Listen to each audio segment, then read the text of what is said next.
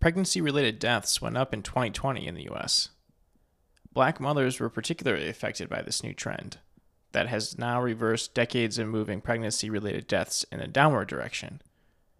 Here's some numbers that I'm going to throw at you. Per one hundred thousand pregnancies, twenty-four resulted in death in twenty twenty, up from twenty in twenty nineteen. But when you look at it by different demographics, you start seeing some startling figures. If you were a Black mother, there were fifty-five related deaths in twenty twenty, up from forty-four in twenty nineteen.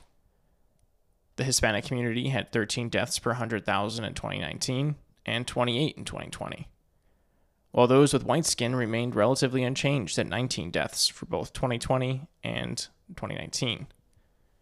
And what these type of statistics do nothing to show is the suffering within those numbers, or just how much people born with a certain skin color in a certain geographic area can reflect centuries of suffering and discrepancies.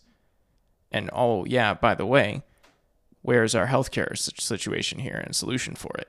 As yet there is be no improvements being made in Congress to improve the healthcare situation, provide healthcare to people, or increase the number of services, such as being able to get prenatal care or better nutrition. Two things that are shown to stop some of these pregnancy-related deaths.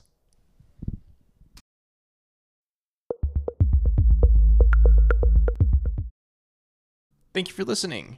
If you like this episode, please hit that subscribe or follow button. Also, if you'd like to find more episodes like this or check out the long-form show, visit us at bandwidth dot productions.